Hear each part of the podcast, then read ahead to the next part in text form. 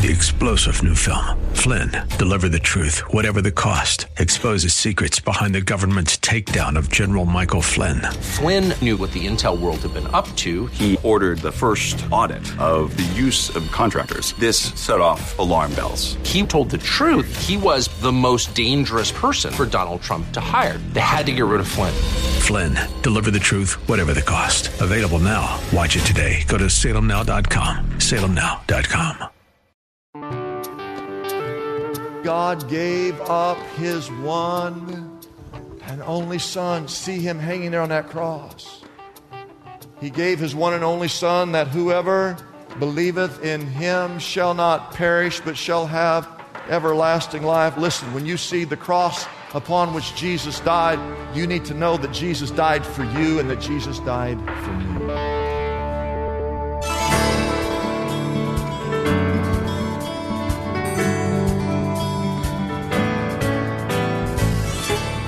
Hello and welcome as we lift up Jesus with Pastor Dudley Rutherford. I'm Kyle Welch, and we're glad you are joining us tonight. The difficult times we live in begs the question where is God during our most challenging times? We believe the more the world becomes chaotic, the more we need to draw closer to God and learn to trust in Him.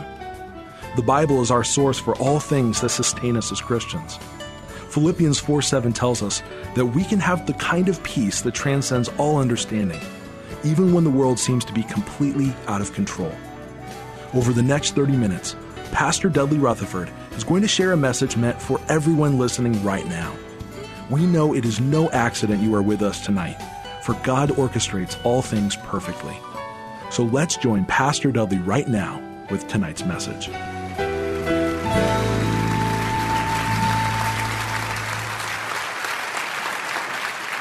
So I want to speak to you on the subject of uh, Rizpah. Everybody say Rizpah. Uh, turn to the 10th book. It's the 10th book. Genesis would be one, Exodus would be two, Leviticus would be three. From the very beginning, go 10 books and you'll find 2 Samuel. This story today is one of the most dramatic stories in the entire Bible. But not only is it one of the most dramatic, it's one of the most pathetic stories. David, during this period, is king. Israel has been in a famine for three years. That's a long time to go without food. I want you to write this down if you're taking notes. David wants to know why. Why are we suffering? I want you to look at verse 1, 2 Samuel chapter 21, verse 1. During the reign of who? David, there was a famine for three successive years. That's a long time. So David did what he should have done. He sought the face of the Lord. And the Lord said, It is on account, if you're asking me why, it's on account of Saul. Now, let me take a time out and explain who Saul.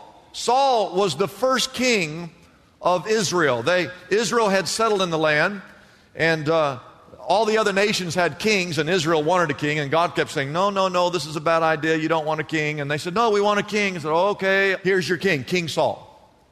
He was the first king. Saul dies.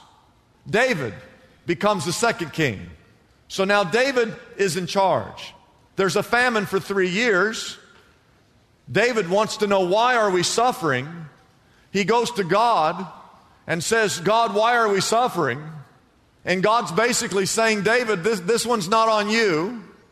It's on the guy who served before you, King Saul. And look what it says in verse 1 it is on account of Saul and his blood stained house. It is because he, Saul, put the Gibeonites to what? To death. I believe that in the midst of this conversation between David and God, that God revealed to David or impressed upon his heart David, if you want to get rid of this famine in the land, if you want to get rid of this curse, you're going to have to make amends to the Gibeonites. You're going to have to go back and seek restitution. Because look at verse 2. Verse 2 says that the king summoned the Gibeonites and spoke to them. Now, the Gibeonites were not part of Israel, but were survivors of the Amorites. The Israelites had sworn to spare them, but Saul, in his zeal for Israel and Judah, had tried to annihilate them. Now, look at verse 3. David asked the Gibeonites, What shall I do for you? How shall I make, and here's the key word, amends? He's trying to fix the situation.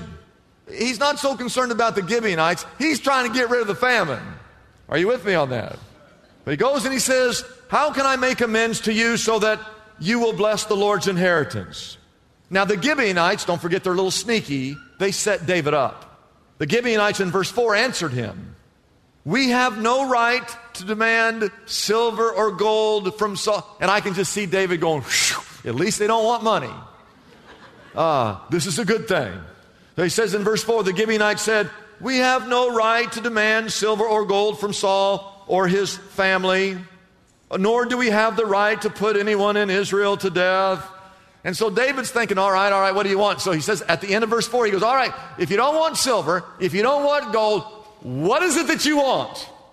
They answered the king, As for the man who destroyed us, which was Saul, the man who plotted against us, which was Saul, so that we have been decimated and have no place anywhere in Israel, Here's what we want, verse 6.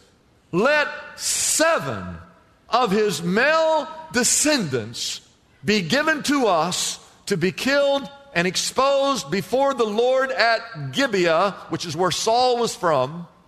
The Gibeah of Saul, the Lord's chosen one. Now, you need to understand that David again was not just dealing with the Gibeonites, he was dealing with all of Israel. He was dealing with the three years of God's hand of blessing being off of Israel. And at the end of verse 6, David gives them what they wanted. He gives them the seven sons of Saul. Now look at verse 9. Skip down to verse 9.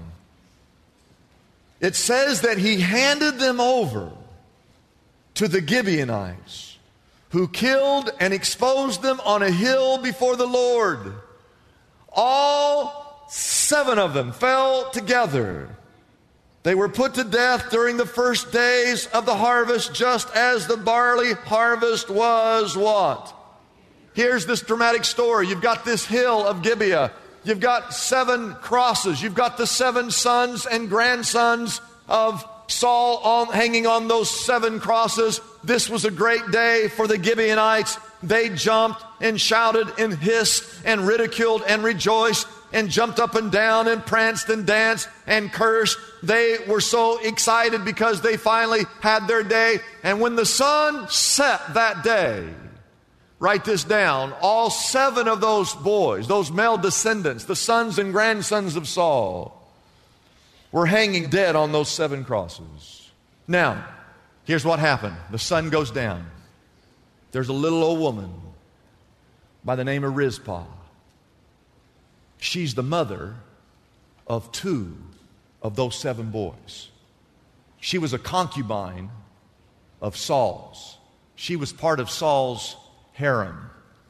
She is the mother of two of these seven boys. And when the sun goes down that day, this little old woman called Rizpah, she climbs up on the hill of Gibeah. And when she sees her two boys, she kisses their bloody feet. She weeps hot, bitter tears. She cries uncontrollably. Her heart is broken because there was a rule, a law back in those days for the Gibeonites that if you died uh, like a criminal on a cross, that you could not come down off that cross. Your body had to stay on the cross until the birds of the air had picked your body clean because you did not deserve a burial. But all of a sudden, the beasts of the field start to smell the blood of those seven boys. And so, as the beasts come, she gets up with her sackcloth and she begins to wave and jump and shout and scream and yell. She fights off the wild beast all night long. The next morning, when the sun comes up, she thinks, well, finally I can get some rest. She takes the sackcloth and she lays it down on the rock, but no, all of a sudden the vultures, the birds of the air, uh, by the day begin to come and they encircle those seven boys and she takes the sackcloth and she gets back up and she yells and she screams and she fights the wild beast by night and the birds of the air by day. Look at verse 10. Let's read what it says. It says, Rizpah, the daughter of Ai, took sackcloth, spread it out for herself on a rock. For five months, from the beginning of the harvest to when the rain poured down from the heavens on the bodies, she did not let the birds of the air touch them by day or the wild animals by night. Meanwhile, back at the palace, David is in the palace. Someone comes in and says, David, you remember the woman Rizpah, part of Saul's concubine? Two of the seven sons are hers. And David said, Yes. And Dave, they said to David, She's lost her mind. What do you mean she's lost her mind? That woman has been up there since the beginning of the harvest for five months. This little woman has been on the hill of Gibeah with a sackcloth, fighting off the birds of the air by day and the beasts of the field by night. And when David heard that, he said, Take the law off the books. Go get those seven boys. And according to verse 11, 12, 13, and 14, guess what they do? The soldiers come and take those boys off those seven crosses, and they take them back to where Saul was buried, and those boys are buried in the king's cemetery. They're given a royal burial with King Saul. Again, a very, very dramatic story, but here's the point of all this. Look at the last line of verse 14, the very last line when all this took place. God answered the prayer on behalf of the what? The land. I have one question, and the question is why? Why are you here on this hill? There's three different groups of people, and I want to ask the same question to all three groups. The first group are to the seven sons on the seven crosses. I ask you, young men, why? Why are you here on the hill of Gibeah? Why are you hanging on these seven crosses? Now, if their parched lips could talk, if their swollen tongues could talk, they would say to you, the only reason we're here is because our Father sinned. We're here because our Father sinned. We had nothing to do with this. And they would be correct. I want to take you back to a passage where the Ten Commandments of God were given to the people of Israel. Exodus chapter 20. The very first commandment was, Thou shalt have no other gods except me. Commandment number one, God said, Thou shalt have no other gods. Commandment number two, stay with me on this. Thou shalt have no great graven images. So the, first two commandments, no other gods, no graven images, and worship no one else except me. Those are the first two commandments. Before he ever gives commandment three, four, five, six, seven, eight, nine, or ten, because really, if you get the first two down, the rest of them are all going to fall in place. But after he gives the first two commandments, the Bible says these words in verse 5, Exodus chapter 20, that the sins of the father will be passed down to the third and fourth what? Generations. That if a man disobeys God, if a man worships any other God, if a man builds an idol in his own life and worships that rather than God, that the sins of that father will be passed down to the third, fourth, and generation. Yo, preacher, I don't know about that. I don't know if I agree with that generational curse thing you just said there. Well, most of our problems in our culture today are a result of husbands and men and fathers who have chosen to worship other gods and because we as men are not the godly examples that we're supposed to be, we're seeing a great breakdown in our culture, in our society, from the violence, from the disrespect, from those who are in authority. The breakup of our homes and our marriages can all be tied directly or indirectly to men, fathers, husbands failing to live the way God designed you to live. Because in the heart of God and in the mind of God, God put the man here to be the spiritual leader in his home, to be the spiritual leader for his spouse, to be the spiritual leader for his children, to be the role model. We emphasize sports and athleticism. We emphasize making money. We emphasize education, which there's nothing wrong with emphasizing those things. Those, things are good. But the problem is, we're not emphasizing the one thing that we should be emphasizing, which is to be a godly man, to be a godly father, to be a godly son, and a godly daughter. That's what we should be emphasizing.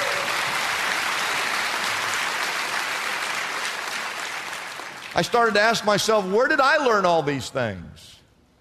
How did I learn how to love the church? How did I learn how to love to preach? How did I learn how to love the Bible? Guess where I learned it from? I learned it from my dad.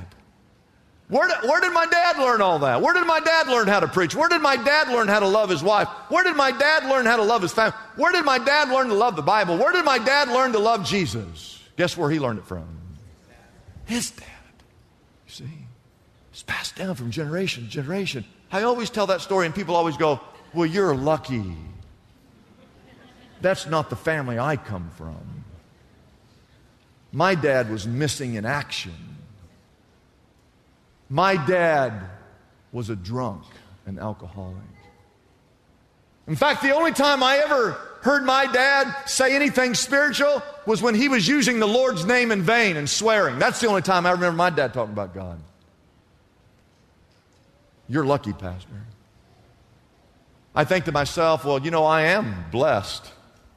I'm not lucky, I'm blessed that my dad served the Lord, my grandfather served the Lord, and you're looking at me, I'm just a part of a, a, third, fourth generation of men who've served God. And I'll tell you this I always say back to you if you didn't have a family background like me, why don't you become the first?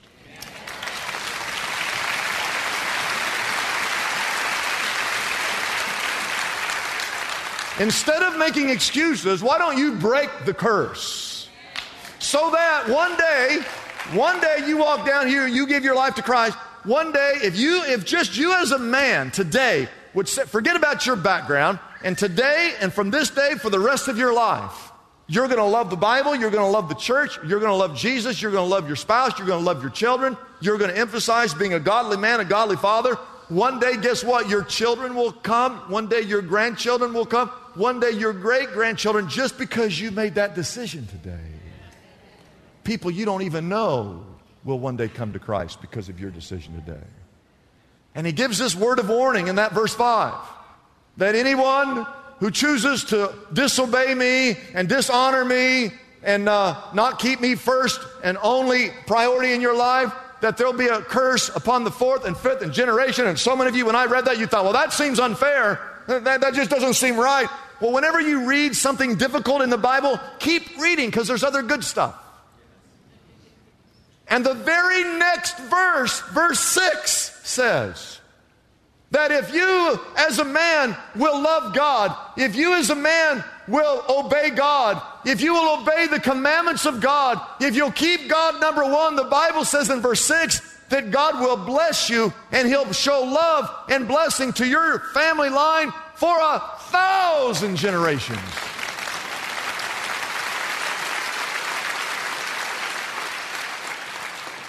So, as a man today, you have a choice to bring a curse upon your generations for three and four generations, or you can make a decision today that will be a blessing for a thousand generations after you. And the only question is this will you or will you not do what God calls you to do? Look at the seven boys on the seven crosses. Why are they there? They're there because their dad sinned. If Saul had obeyed God and not got full of pride and thought he didn't need to follow the things of God, those boys would have been alive. So I say to every man in this room, every husband, we've got to learn how to be men of God and to serve God and obey God with all of our heart. Future generations are at stake. Number two, the Gibeonites. The Gibeonites, that little remnant of people that were dancing on the graves of those seven boys, happy and excited Why are you here on this hill called Gibeah? They'd give you one word We're here for revenge. That's why we're here. We're here to get even with a man we hated. We're here to get even with the man who lied to us, the man who broke his promises to God before us. And I want everyone here to know that this is one of the worst problems that we have in the entire world. That once we have been mistreated, once we have been wronged, that we are not going to be happy until the score is settled. That's called revenge, bitterness, payback. And it's happening all over the world today. It's thousands of years of just retaliation, one to the other. We have governments retaliating one government against the other. We spy on them, they spy on us. They bomb us, we bomb them. Just retaliation. We have people retaliating one against the other based on the color of my skin. Once I was mistreated, I will retaliate against you. And now they have a feeling they've got to retaliate back against you. We see that happening. We have children retaliating against their parents. Listen, we're not supposed to retaliate. We're not supposed to take revenge. The Bible says in Romans 12, verse 19, revenge belongs to the Lord. God even said these words Vengeance is mine, I will repay. You say, Well, I'm going to get even. Uh, let someone else get even. Let God get even. Let God be God. But when you harbor bitterness and revenge and unforgiveness in your heart towards anybody for any reason, you are the one that's actually being held captive. Don't be like the Gibeonites. Don't seek revenge. And my third group is just to Rizpah herself. And I have to ask her, Why are you here? And you know what the answer is. I'm here because of a mother's love. This hill called Gibeah, these seven boys dying on these seven crosses, and this one little woman up there with her sackcloth fighting off the beast of the field by night and the birds of the air by day. And she does this from the beginning of the harvest till the season of the rains. For five months, she does this. You say, Pastor, that is the greatest story I have ever heard. Oh, there's one better than that one. From the hill of Gibeah, where those seven boys died, four miles to the south is another hill called Golgotha. And there aren't seven crosses on that hill, but there's three crosses silhouetted on that hill outside of Jerusalem. And if you were to go to the man in the middle, the one hanging there, there's three boys. If you were to go to the boy in the middle, the Son of God, the one hanging there at sunset on Calvary with nails having been driven through his hands and his feet, and you were to go to him and ask him, Why are you here? he would say to you, because of a father's love. God gave up his one and only son. See him hanging there on that cross. He gave his one and only son that whoever believeth in him shall not perish but shall have everlasting life. Listen, when you see the cross upon which Jesus died, you need to know that Jesus died for you and that Jesus died for me. In these uncertain times, we know as Christians there's a great comfort available to us in the form of prayer. If you feel the need right now for someone to pray with, we have phone counselors standing by, ready to take your call. Our number is easy to dial. It's 888 818 4777. If you are unable to get through on your first try, please be sure to try again. Our phone number again is 888 818 4777. As Christians, we are often faced with trials, sorrows, and struggles of many kinds. Jesus never promised we would be free from tribulation once we become believers. However, God does show us through the wisdom of His Word how to overcome and even rejoice in the difficult times we are experiencing. Some of the most essential keys to a joyful Christian walk are found in the small New Testament book written by James, the brother of Jesus. In his book, Keeping a Smile on Your Faith, Pastor Dudley Rutherford takes you through a study of the book of James and shares the spiritual disciplines necessary to help you persevere as a believer, even during the most challenging times in your life. Pastor Dudley's book, Keeping a Smile on Your Faith, can be yours right now for a gift of any size to the Lift Up Jesus ministry. call us right now so we can get this powerful resource into your hands. Our toll free number is 888 818 4777. You will learn the powerful tools to encourage you in your faith, how to extend Jesus' love to others, and walk with Him daily with a smile. Our number again is 888 818 4777. And when you call, ask for your personal copy of Pastor Dudley's book, Keeping a Smile on Your Faith. I'm Kyle Welch, inviting you to join us every weeknight at this same time here on KKLA as we lift up Jesus with Pastor Dudley.